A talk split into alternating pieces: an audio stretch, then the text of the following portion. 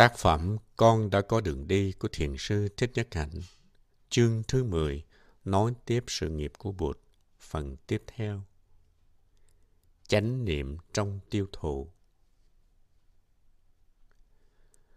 Nội dung của giới thứ năm đề cập đến vấn đề tiêu thụ, vấn đề sức khỏe. Chúng ta phải tiêu thụ như thế nào để giữ được sức khỏe của cơ thể và sức khỏe của tâm hồn.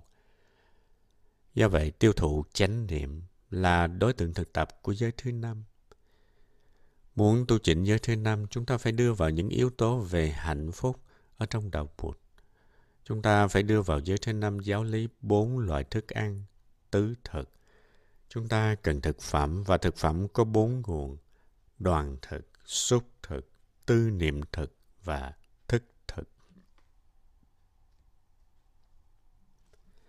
Thế giới ngày nay, con người chạy theo sự hưởng thụ vật chất quá lớn. Tiêu thụ không có chọn lựa, tiêu thụ nhiều thứ độc hại. Đối với đoàn thực, phần lớn mọi người đang tiêu thụ những thức ăn gây bệnh tật cho cơ thể. Đối với xúc thực thì đi tìm những cảm giác mạnh chứ uống rượu, sử dụng ma túy. Lớp trẻ bây giờ để mất thời gian quá nhiều cho Internet không có thời gian để ngồi chơi với cha mẹ, với anh chị, không có thời gian để tiếp xúc với thiên nhiên. Do vậy, trong giới này cần đề cập đến máy tính chứ là một vấn nạn.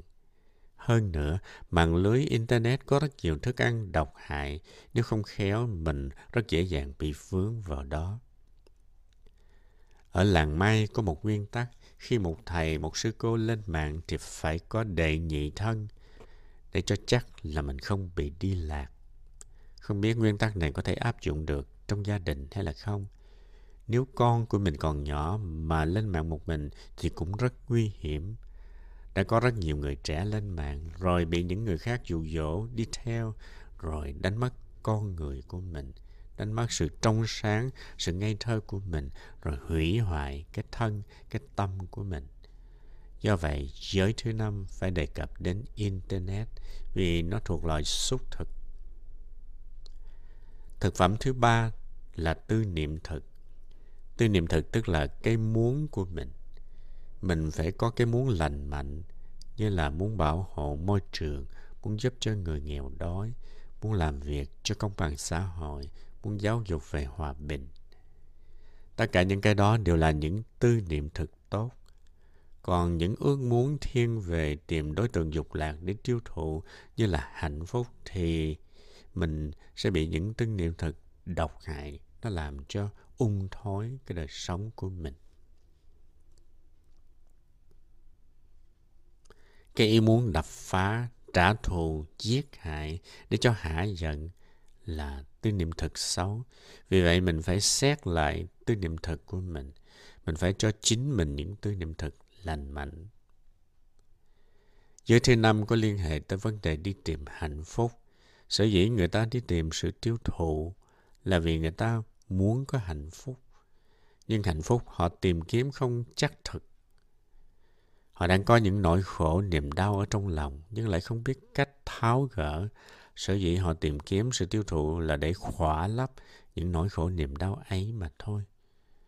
Chúng ta lấy rượu uống, chúng ta mở tủ lạnh ra để ăn là để quên đi cái nỗi khổ, niềm đau, sự bơ vơ, sự chán nản của chúng ta.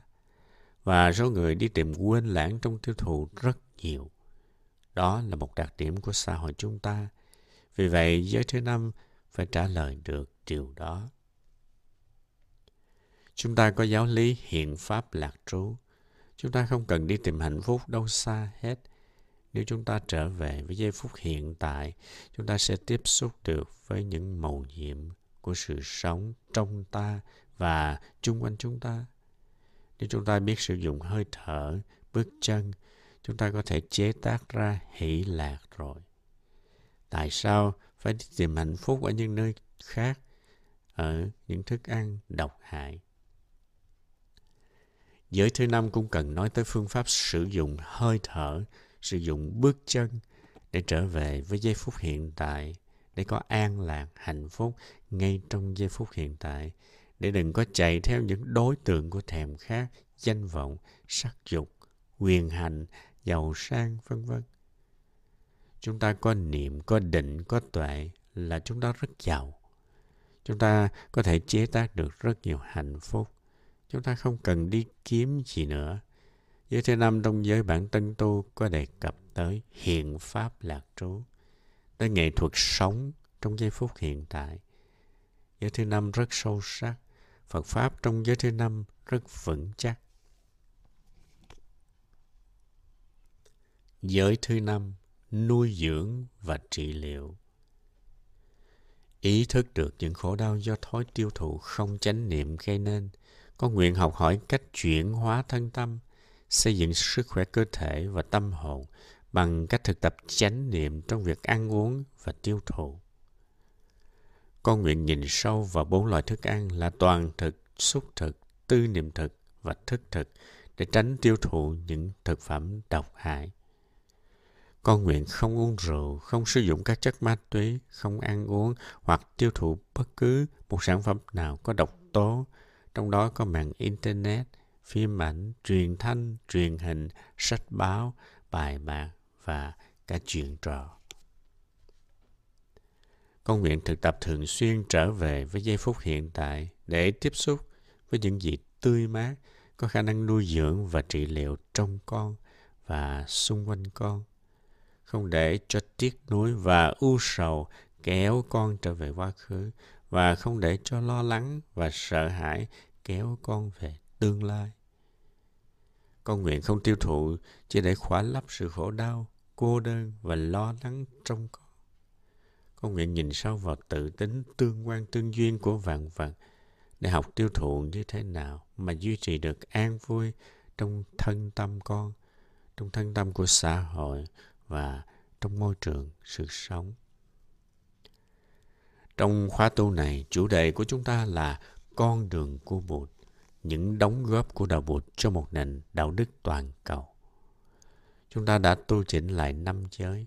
Năm giới đã được tu chỉnh nhiều lần và lần này sẽ giàu có hơn, đầy đủ hơn, chứa đựng nhiều tinh hoa của đạo Bụt hơn. Chúng ta đã diễn bày năm giới bằng ngôn ngữ phi tôn giáo để cho những người không phải là con Bụt cũng có thể hiểu và thực hành được.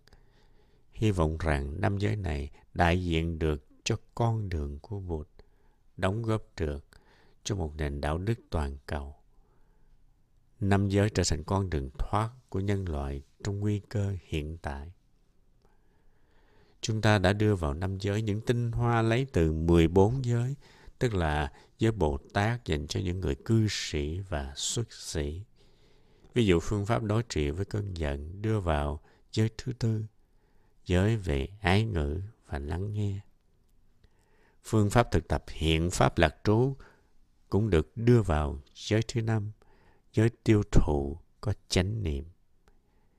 sở dĩ ta nói những lời thô ác làm tan vỡ đoàn thể hay gia đình của mình là vì chúng ta có sự giận hờn, bực bội. Vì vậy cho nên trong giới thứ tư được bổ sung thêm phương pháp đối trị với cơn giận. Sau này người hành trì giới thứ tư phải biết điều phục tâm hành của mình. Mỗi khi cơn giận phát khởi thì phải biết quay về với hơi thở, nhận diện và ôm ấp năng lượng hờn giận nơi mình. Phải biết phương pháp tưới hoa, làm mới để thiết lập truyền thông. Vì vậy, giới thứ tư sẽ càng ngày càng giàu có hơn. Các giới khác cũng vậy. Cũng như trong giới thứ ba là giới không tà dâm, chúng ta nhận thức rằng thế giới ngày nay có quá nhiều khổ đau và quá ít hạnh phúc. Vì tình yêu thì ít và tình dục thì nhiều. Nên chúng ta cần phải nuôi lớn tình yêu và giảm thiểu tình dục. Đầu tháng 7 năm 2009, hôm khai mạc khóa tu mùa hè, Tăng thân Làng Mai đã chính thức công bố giới bản năm giới tân tu. Đây là công tác của cả Tăng thân. Chúng ta đã làm việc trong suốt gần 8 tháng để nghiên cứu, quán chiếu, để tu chỉnh lại năm giới cho hợp với thời đại. Đây là một phẩm vật cúng dường của chúng ta dâng lên Bụt, lên Pháp, lên Tăng và cho các bạn tu trên thế giới